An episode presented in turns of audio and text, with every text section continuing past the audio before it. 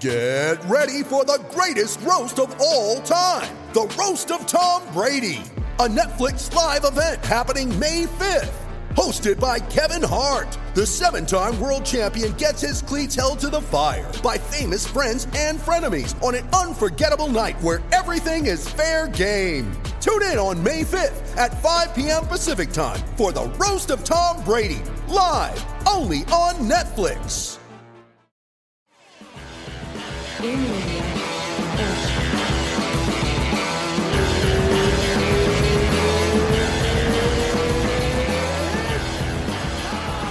Senhor Alex Davis, take two. A gente estava gravando agora, tentando fazer pelo celular e deu algum piripaque que perdemos. Vamos começar de novo. Tá bom. A gente passou uma semana incrível juntos lá em San Antonio, na luta do... para a luta do Vinícius. E dali aconteceram várias coisas que a gente tinha combinado de fazer um outro papo para falar de um assunto bem sério, que era o problema sério que a gente está passando com as comissões atléticas e os árbitros, juízes, todo mundo que está envolvido, até assistente ali, né? Porque eu presenciei isso, é um negócio de outro mundo, que você não consegue entender como é que pessoas assim se participam de um esporte no mais alto nível, como é o UFC e artes marciais. E eu vou te dar a palavra para você ir levando a gente aí na conversa. Então, primeiro que eu quero elogiar sua vinda, porque muitos jornalistas, muitas pessoas que falam no meio, eles não sabem o que eles estão enxergando, não sabem o que eles estão vendo, entendeu? E é um grande problema pro meio, porque você tem vários na minha lista negra aí que eu vejo o que eles escrevem. Eles sentam na frente das suas telas de computador, falam na frente de milhares de pessoas. As pessoas acham que estão falando com uma pessoa que sabe, domina o assunto e não domina. Então, a sua presença lá fez você enxergar muitas coisas que acontecem nos bastidores, que só estando ali, só participando do corte-peso, só participando daqueles momentos antes da luta, só estando presente é que você vai entender o que está acontecendo, né? Mas o nosso assunto é especificamente sobre essa parte da regulamentação do MMA e os vários erros que estão acontecendo, por que está acontecendo, o que pode ser feito para corrigir isso, né? Uhum. Então vamos lá, por que é que nós estamos sobre a regulamentação das comissões atléticas, né? As comissões de boxe. Quando o UFC começou a fazer esse tipo de luta, né? Aquilo foi um escândalo para a sociedade aqui nos Estados Unidos. Vários políticos foram ao Congresso falar que era uma rinha humana, né? Aquelas coisas todas, e aí foram banidos em vários estados e depois se colocou sobre a jurisdição das comissões de boxe. Tá? A iniciativa não foi bem intencionada, só que, obviamente, as comissões de boxe não sabiam o que eles estavam regulamentando. Né? O boxe já não é um esporte tão bem regulamentado assim, mas é um esporte centenário, né, que tem há muito tempo, né? E o MMA ainda é muito novo, imagina naquela época. Então, naquela época, já a gente sofria esses problemas que os juízes não... Se colocavam juízes de boxe para julgar e arbitrar lutas de MMA, e eles não sabiam o que estavam vendo. Lá no início, lá na American Top Team, nós tivemos um caso que um juiz, que até hoje arbitra, e hoje era bom árbitro, ele tirou um lutador montou outro, e ele foi e tirou de cima tirou, voltou em pé. E aí nós levamos esses caras lá na American Top Team e fizemos curso com eles para entender pelo menos um pouco da luta de solo, tudo, né? Agora, isso tem mais de 20 anos. O triste é que nós continuamos com essa situação, de uma certa forma, em vários estados, em várias ocasiões, né? Nós assistimos várias coisas que nós que temos mais noção do esporte, nós vemos que está errado. Então vamos lá para San Antonio. San Antonio, na noite antes da luta do UFC, teve uma luta onde um lutador finalizou o outro no triângulo, o cara dormiu, e o juiz ficou olhando aquilo e não fez nada. Simplesmente ele deixou o cara dormir, o cara acordou batendo para a chave de braço. Você tem uma noção, que podia ter morrido, né? Não. Até aí já está super errado. Como é que uma comissão atlética que diz que treina os lutadores não enxerga que esse cara não tem condições de arbitrar a luta? Mas passou o primeiro filtro. Uma vez que o cara comete um erro daquele ali, é óbvio que ele não tem condições de estar ali dentro daquela luta naquele momento. Não tem condição de estar. Ele não tem condição de estar nem o mais perto que ele pode estar. Ele não tem condição de estar envolvido. O mais perto que esse cara pode estar numa luta é na arquibancada. Enfim, pasmem. O cara apareceu lá no dia da luta como juiz lateral. O mesmo árbitro. Juiz lateral, pra galera entender, é o cara que vai marcar os rounds, né? Então se o cara não sabe enxergar que um cara tá menos de um metro dele e o cara dormiu, como é que ele vai marcar uma luta? Então isso é um erro grosseiro, né? Isso é um erro grosseiro. Então essas... E aí depois teve aquela que você assistiu, que eu te chamei a atenção, né, que todo mundo viu, que tinha um senhor lá dentro, que estava o suposto oficial que toma conta da gente, para ver que a gente não está levando arma, que estamos tomando droga, sei lá por que esse cara serve. Entendeu? Que eles tratam a gente como se a gente fosse criminoso. E esse senhor estava lá fedendo álcool, mas fedendo, uma coisa absurda, um alcoólatra, tá? Ele, na verdade, ele não fez, eu não vi ele fazer nada de errado, mas só o fato do cara estar com aquela quantidade de álcool no organismo, a ponto de eu e você e o pessoal do Ultimate conseguir sentir o cheiro, era um indício que ele não podia estar lá. Ali é um lugar para profissionais, é um lugar que em determinado momento... de atleta, né? Pô, peraí. Exato. Igual teve uma vez o Dominick Cruz também fez uma acusação de que o cara tava fedendo álcool e cigarro. Pois é. Mas, cara, você também não fuma perto de atleta. Mas aí agora nós vamos chegar onde eu quero chegar. No caso do Dominick Cruz, esse é o Keith, que é um grande árbitro, um cara muito sério. Ele fuma, mas ele não fica bêbado pelos cantos.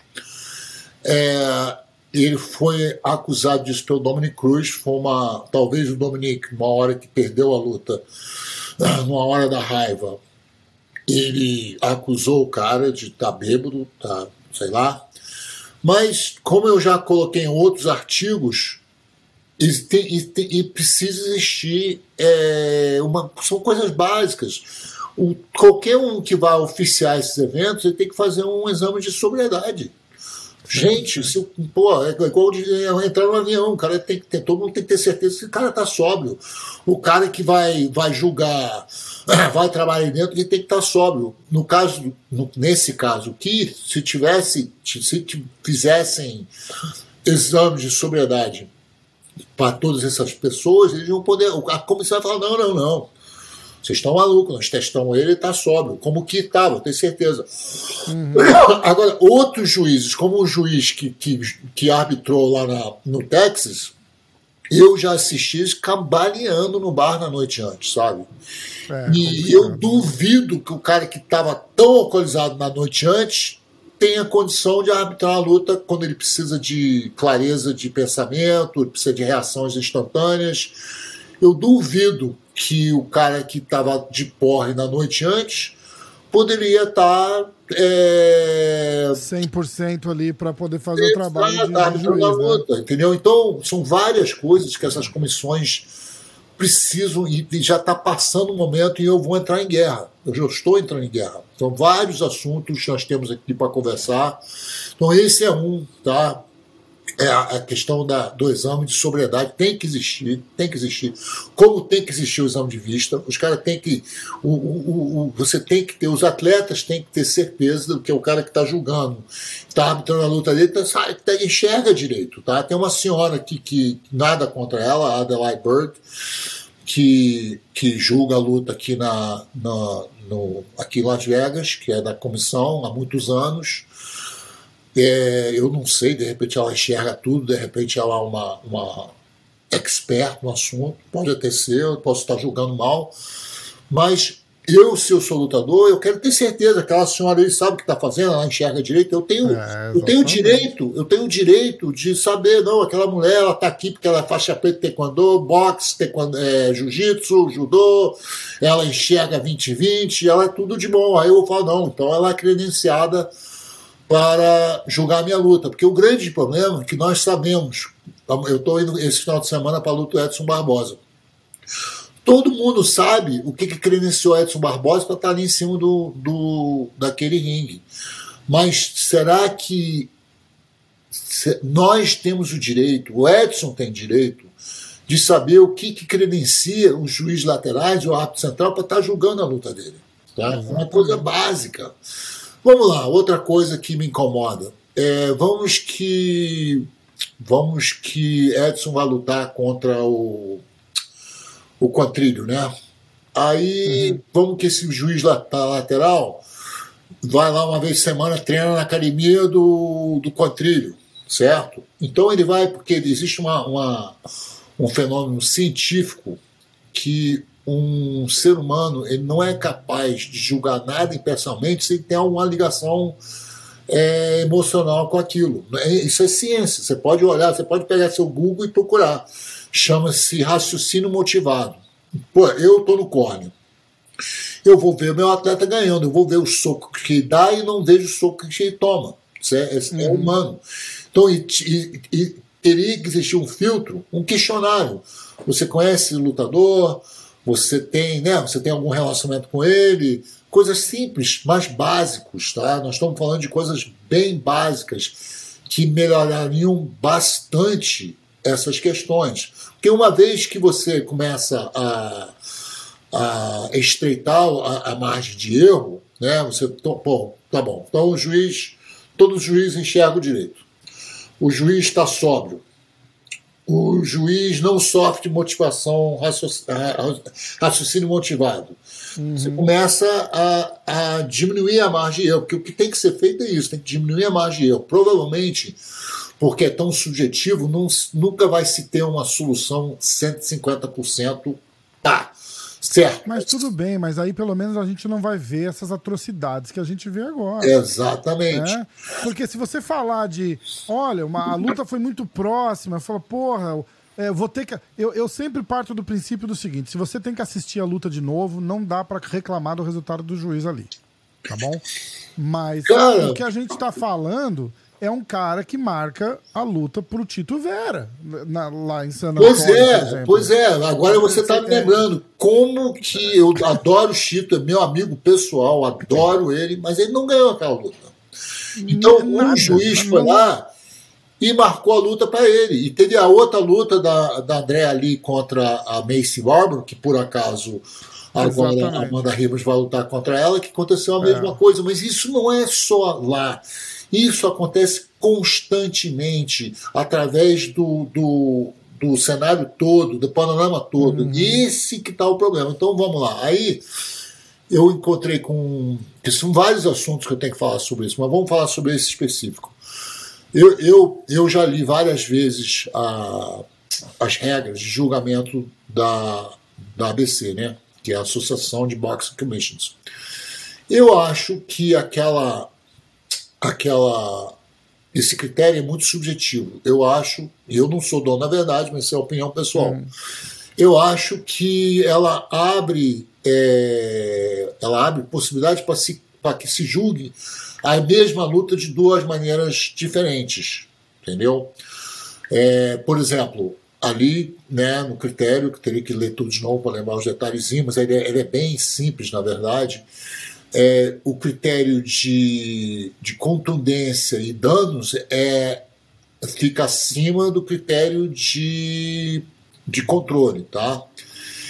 Então, quer dizer que numa luta que um cara controlou mais ele contra a grade ou no chão, mas o cara que foi controlado acertou mais e criou mais danos, teoricamente, o lutador que criou mais danos tem que ganhar a luta. Isso é teoricamente, que não acontece assim. Eu tenho várias lutas, e eu só vou falar dos meus, porque eu não tenho como ver todas as lutas. Mas, por exemplo, claro. Amanda Ribas contra a Tchukenga. Uhum.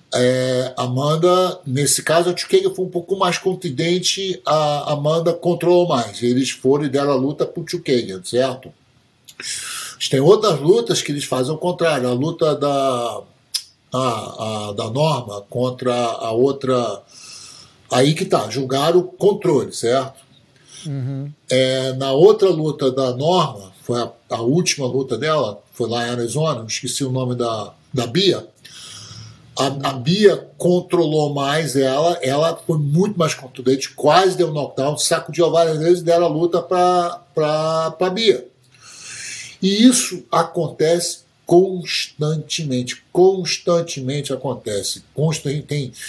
No caso do Tito, o resultado não foi absurdo, porque teve dois juízes que julgaram corretamente e um juiz que julgou incorretamente, né? Então, exatamente. Você quer ver uma coisa? Quem conhece o ACA na Chechênia? O ACA está botando 5 juízes.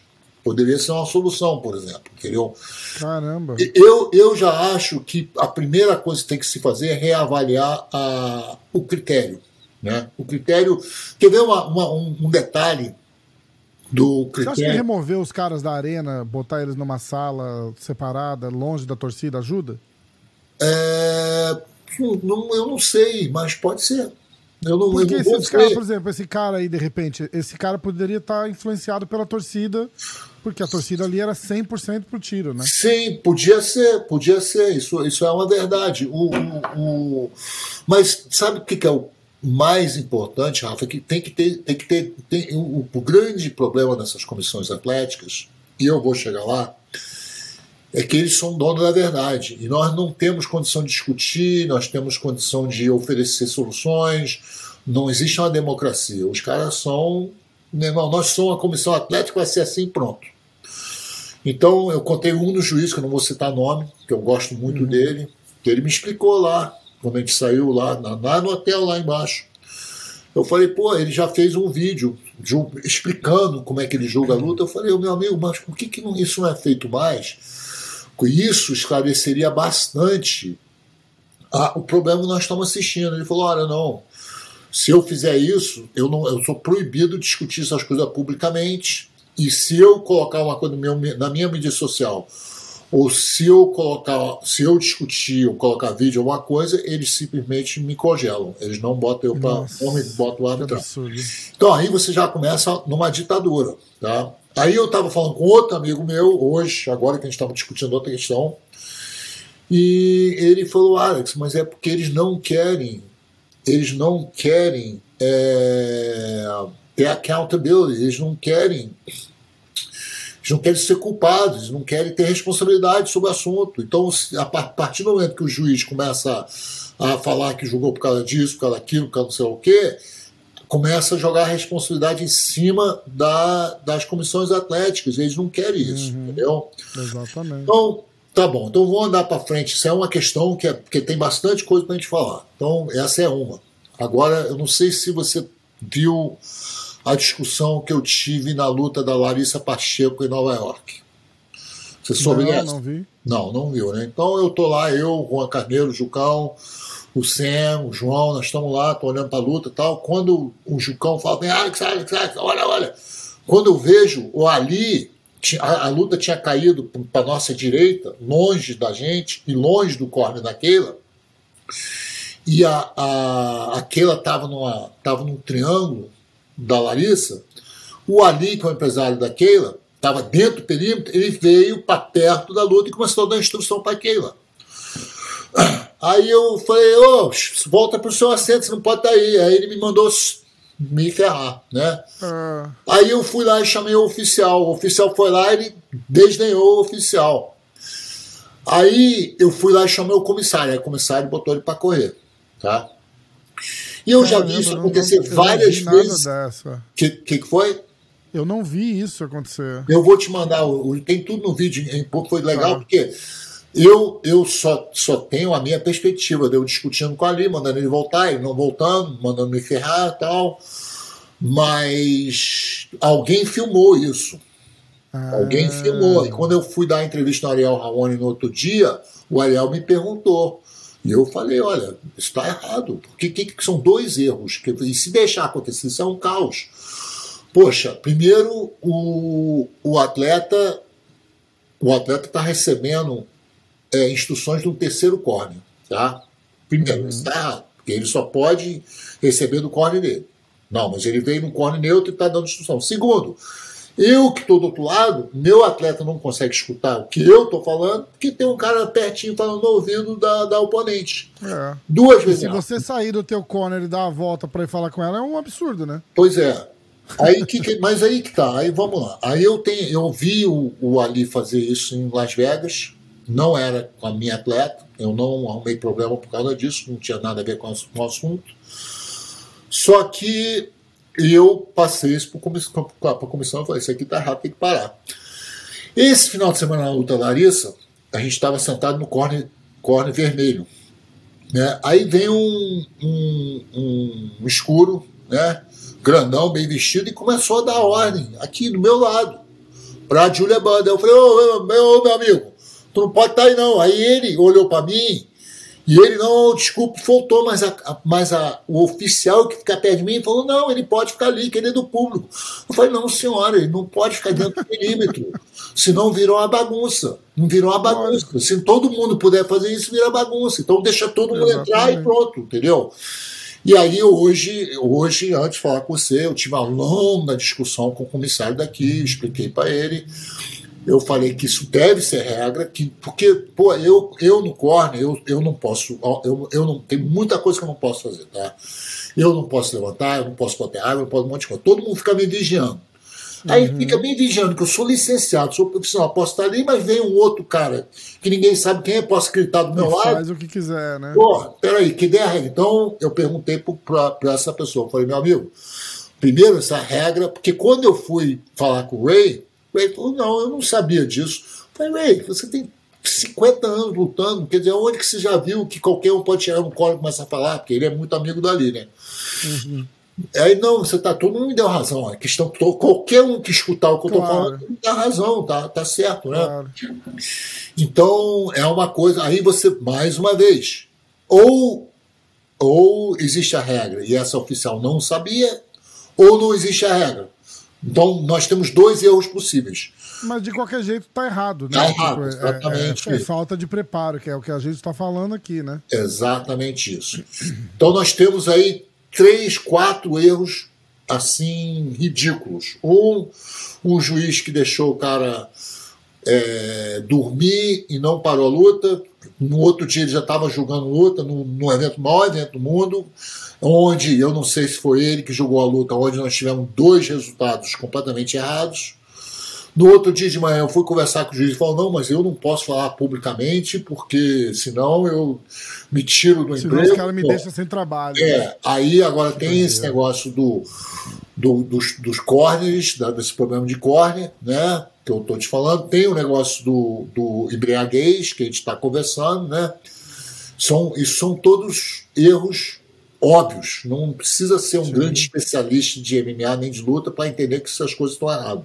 Qualquer pessoa, se eu pegar a Dona Maria da esquina, que lá no Brasil tem várias Dona Maria que entende luta, você perguntar para ela, falar, não, isso está errado. Então são coisas erradas, entendeu? Exatamente. E se você olhar para o esporte como um todo, né, várias outras coisas que tem que ser... O que nós estamos fazendo? Nós estamos cometendo os mesmos erros mês após mês, evento após evento, ano após ano, e não está se tendo a capacidade de corrigi-las. Se as comissões atléticas existem para regulamentar o esporte, eles têm que regulamentar o esporte, e vai muito além do que acontece ali dentro do octágono, tá?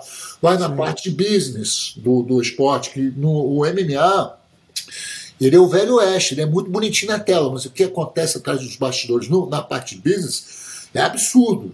É absurdo, é absurdo. Vamos lá, vamos para outra questão que me dói muito, que é uma coisa, esse já é um nó grande de se desfazer, que é a parte de mensura de peso de atleta, tá?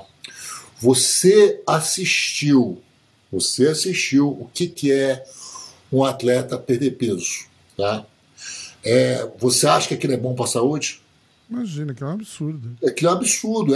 Aquilo é o maior absurdo que nós estamos fazendo no esporte moderno hoje, tá? Em 2023, esse é o maior absurdo que nós estamos cometendo no mundo do esporte. Como que nós podemos deixar um atleta se submeter a uma desidratação extrema? Extrema é que você viu o que é extremo, que as pessoas que nunca viram aquilo ao vivo não tem a mínima ideia do que acontece.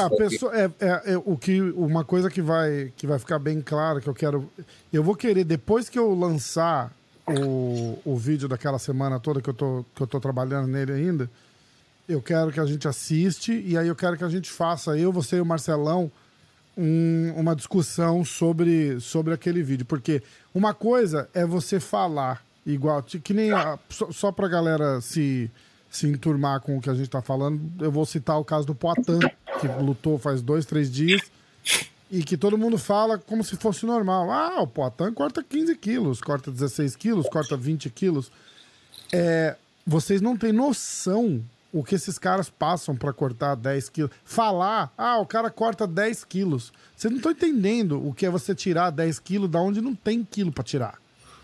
Né? Uma coisa, eu sempre comparo, uma coisa sou eu, com esse barrigão aqui, tirar 10 quilos.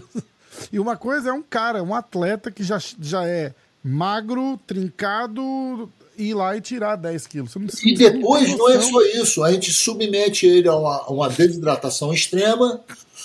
Aí, né, entre aspas, reidrata, porque reidratação não é assim tão simples, né? Não reidrata rápido assim, não. É provado já. Né? Não, e eles ainda proibiram a hidratação por soro na veia, né? Mas que dificulta mais ainda a hidratação, não é isso? Não é bem verdade. O grande problema da reidratação... Primeiro que não se consegue reidratar em 24 horas com soro, sem soro, não se consegue. Uhum.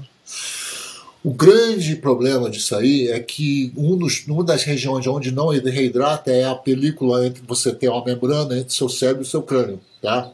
E essa parte do seu corpo demora mais tempo para reidratar. Justamente a parte onde está se recebendo golpes na cabeça, né? E os danos que você vai ter são maiores porque você está desidratado, né? Uhum. Então, e isso é um erro que está se cometendo sem questionar. Ninguém está questionando. O que aconteceu? No One, eles criaram um outro sistema que simplesmente não permitem desidratação, que é o certo, tá? Aí eu não vou dizer que o sistema é perfeito, eu acho que não existe nenhum sistema perfeito. Aí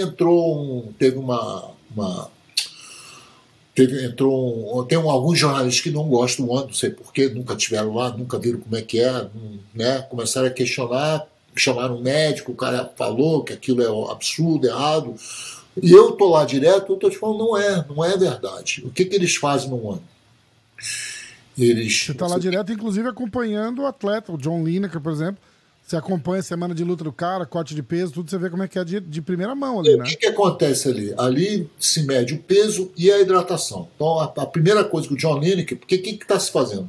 O John Lineker luta lá no 66. Ele anda 66. Se tivesse aqui, ele ia descer um 35 e voltar. Lá não, ele anda 66, luta no 66. Essa descida eles não permitem e eles testam a hidratação. A descida que você diz é um corte de peso, né? Cara, agora, aí veio esse... Como que eles medem a hidratação? O cara vai lá, mija no copinho, né, na hora, e eles testam com um aparelho chamado fractômetro, que mede a densidade da urina.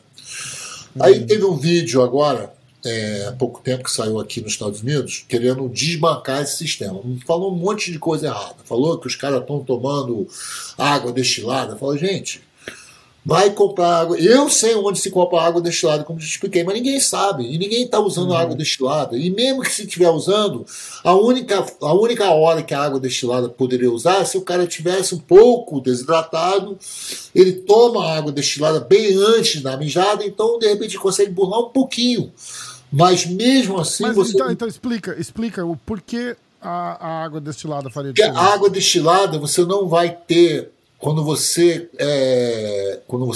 a água destilada ela não tem densidade. Se você estiver desidratado, você perde líquido, então a densidade da sua urina é maior. Se você adicionar água destilada a um copo com urina que está denso, ela vai ficar menos denso, porque ela não vai ter tantas partículas ali dentro, né? Não vai ter tanta coisa. Sim, pode ser que os caras estejam desidratando um pouquinho. E pode ser que o cara vá lá, enche a bexiga e mija e não é pego no fractômetro, sai legal, pode ser. Mas mesmo assim, ninguém está fazendo desidratação extrema.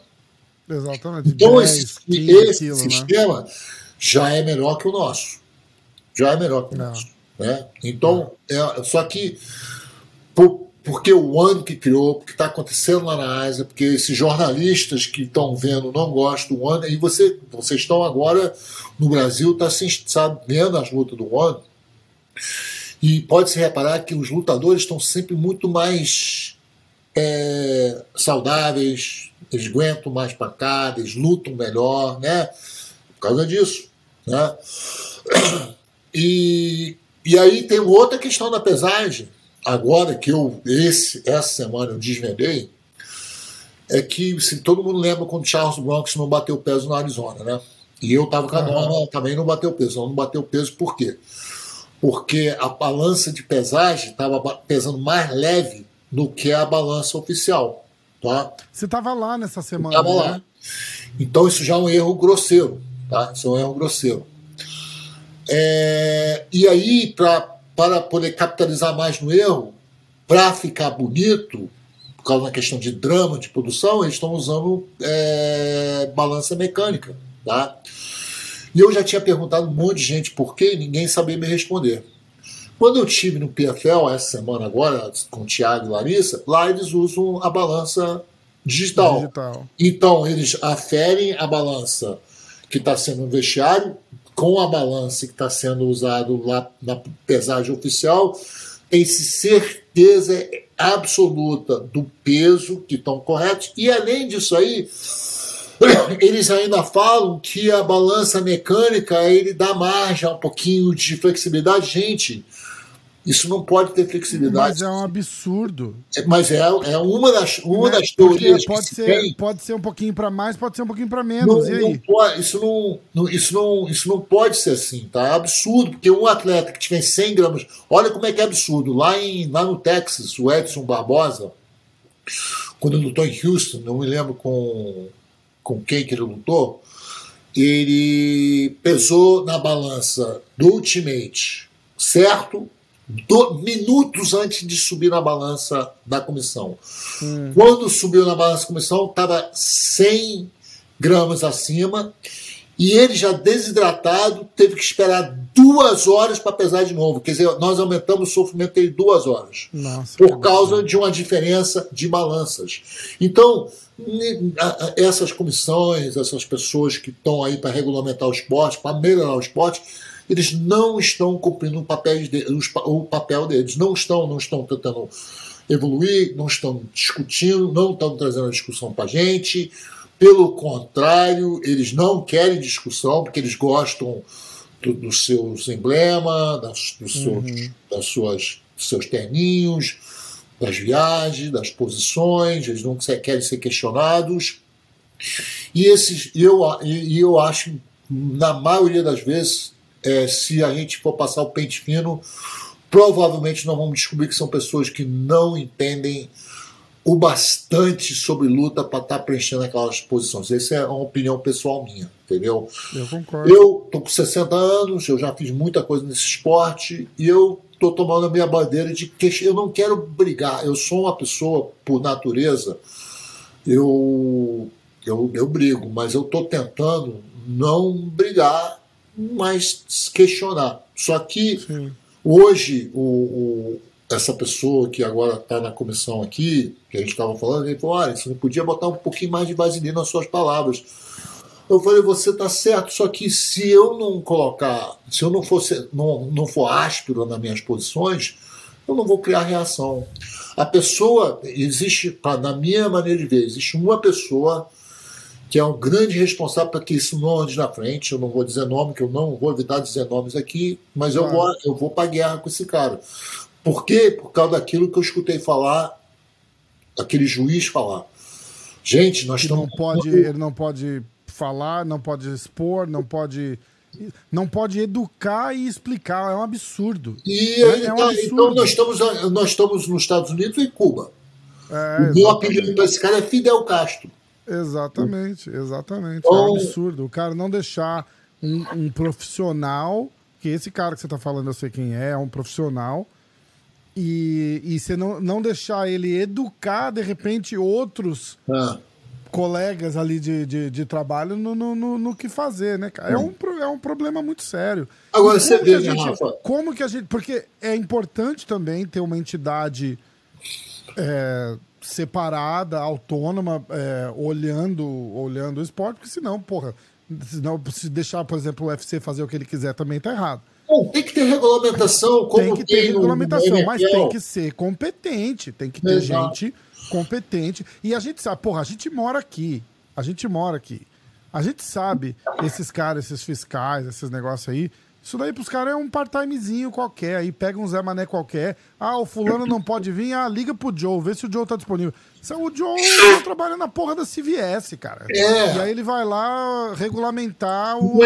Não é tanto assim, não. Como que é o mecanismo? O mecanismo, os caras são indicados políticos, amizades, as coisas assim, não são indicados por... Eles não vão lá e colocam os currículos, nem escolhem os currículos, não é assim. São indicados políticos, não é emprego. Isso é uma grande... Muitos lutadores e treinadores falam isso. Pô, nós somos profissão 24 horas por dia, 365 dias por ano, enquanto nós estamos sendo regulamentados, julgados por pessoas que são trabalhadores temporários. Isso é uma verdade também. É verdade. Mas se o cara... Se o trabalhador temporário ele tiver a sabedoria, a expertise de estar preenchendo aquele papel, tudo bem.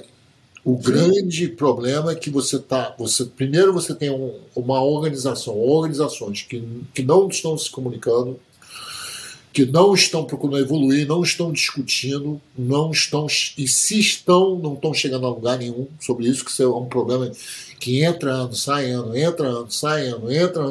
e continua a mesma coisa, que isso não tá se melhorando, né? E isso aí virou um esporte que tem muitos atletas procurando ganhar vida, se sacrificando, dando tudo das suas vidas, é o sonho deles, é a vida deles, carreira deles, deixando a mão de pessoas que vão colocar essa atitude, é uma atitude que está errada. Então, a minha missão será de tentar quebrar essa atitude, eu vou para a guerra com isso, entendeu? Mas o que a gente pode fazer, como já fui suspenso por comissão atlética, não tem medo. Eu estava certo, eles estavam errados, eles conseguiram uma maneira de me suspender, depois eu sou o único manager na história do MMA que fui suspenso, tá? E eu não falo isso com orgulho, nem com desdém, é o que aconteceu, eu estava certo naquela ocasião, eu não sou dono da verdade, eu não tenho todas as soluções, longe de mim querer dizer, o que eu estou falando aqui é o seguinte... Nós temos que discutir, nós temos que criar ideias, nós temos que falar, nós temos que escutar, nós temos que tentar criar uma realidade para melhor.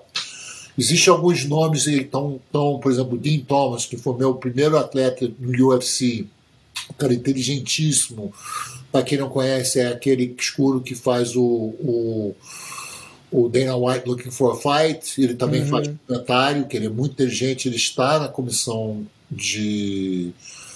no ABC, eles chamaram alguns lutadores para fazer parte da comissão. Mas o que, que eles fizeram? Eles chamaram outros lutadores de taekwondo, de boxe, não tem nada a ver com isso, não entendo. É. Aí volta aquele problema, entendeu? Aí você tem a Rose Grace, que a Rose, a família dela, como um dos percussores desse evento, ela é muito opinada, ela não tem medo de falar com as pessoas, ela fica, ela, por exemplo, esse negócio de desidratação, ela tem cerebrais, uma... ela tem uma indignação muito, muito grande em relação a isso. Ela às vezes radicaliza um pouco, mas ela está certa. Ela tem parceria com organizações e fundação para ajudar no CTI, né? Então o que tem que acontecer, a comunidade tem que mais e mais, mas não está fazendo. O problema aí fala assim, a união dos lutadores, gente. Sabe quando que lutador vai ter união? Nunca, porque o lutador está um olhando para o outro querendo bater nele. Como é que ele vai se unir com uma coisa? Mas não é por causa disso que essas comissões atléticas não possam melhorar o trabalho deles. É o que não está acontecendo, entendeu? Eu não sou dono, na verdade, apesar de eu estar em muitos eventos há muitos anos, nem assim eu tenho domino todo o panorama, mas eu falei hoje o que eu estou enxergando, da forma que eu estou enxergando, preto no branco, né? Exatamente. Você, pra gente entrar na reta final aqui, você acha que essa parada... ultimamente tem falado muito do open score, né?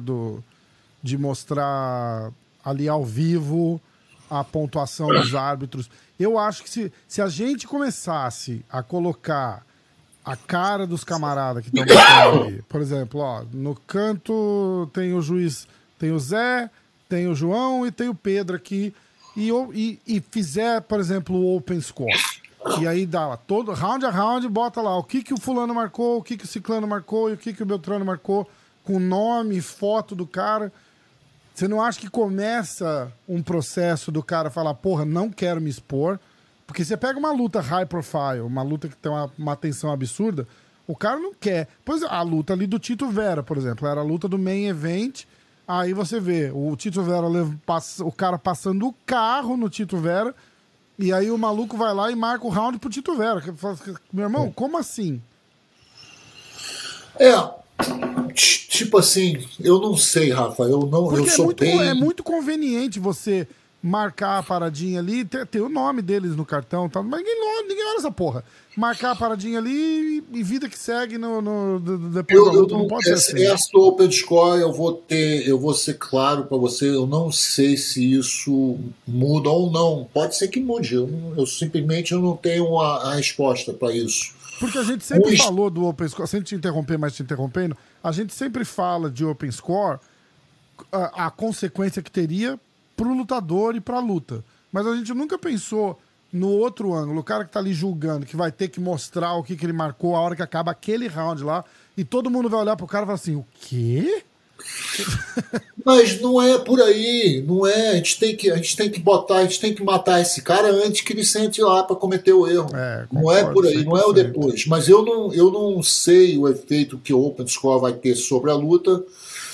Então, mas eu acho que tem que ser, mas o que eu acho é o seguinte, primeiro, vamos tentar, pode ser que melhore, vamos discutir, tá faltando discussão. Tem que fazer alguma coisa, ficar sentado, vamos discutir, falando em si, não deu, né? O Open Score não deu certo por causa de uma coisa que nós não estamos enxergando, ou pode-se mudar alguma coisa, eu não sei as respostas, ninguém tem as respostas, mas sim, por exemplo, no NFL... do futebol americano, todo ano, no final do ano, eles param, discutem e fazem mudanças. E vai acontecer a mesma coisa no MMA, entendeu? O grande problema é essa ditadura que você tem nas comissões atléticas, em que nós somos quase criminosos, nós estamos sendo olhados como... Agora nem tanto, mas durante muitos anos. Gente, em Nova Jersey, o corner... Eu não sei se ainda tem essa regra, mas antigamente tinha uma regra que o corner não podia subir de tênis em cima do ringue. Todo mundo podia, mas a gente vai levar navalha no tênis? Qual é o maluquice é essa? Então, o cara que criou uma regra dessa é um imbecil, entendeu? Então, nós temos que tirar essa imbecilidade do esporte, tem que ter uma democratização do esporte, tem que se discutir, não pode ter ditaduras, o interesse dos oficiais não pode superar o interesse do esporte e nem dos atletas, entendeu? Eu concordo, é isso que eu acho. Agora, eu não sou dono da verdade, não tenho todas as respostas, mas eu tenho disposição a brigar. É isso aí, pelo menos vamos começar... Vamos começar a fazer umas resenhas dessa aqui e de repente a gente consegue ajudar de algum jeito. Isso. Tá bom? Né? Alex, obrigado. Isso. Tamo junto e vamos... Como é que é?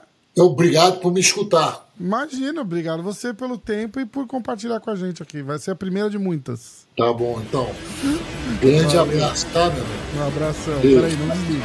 Peraí, não desliga não, peraí. Tá.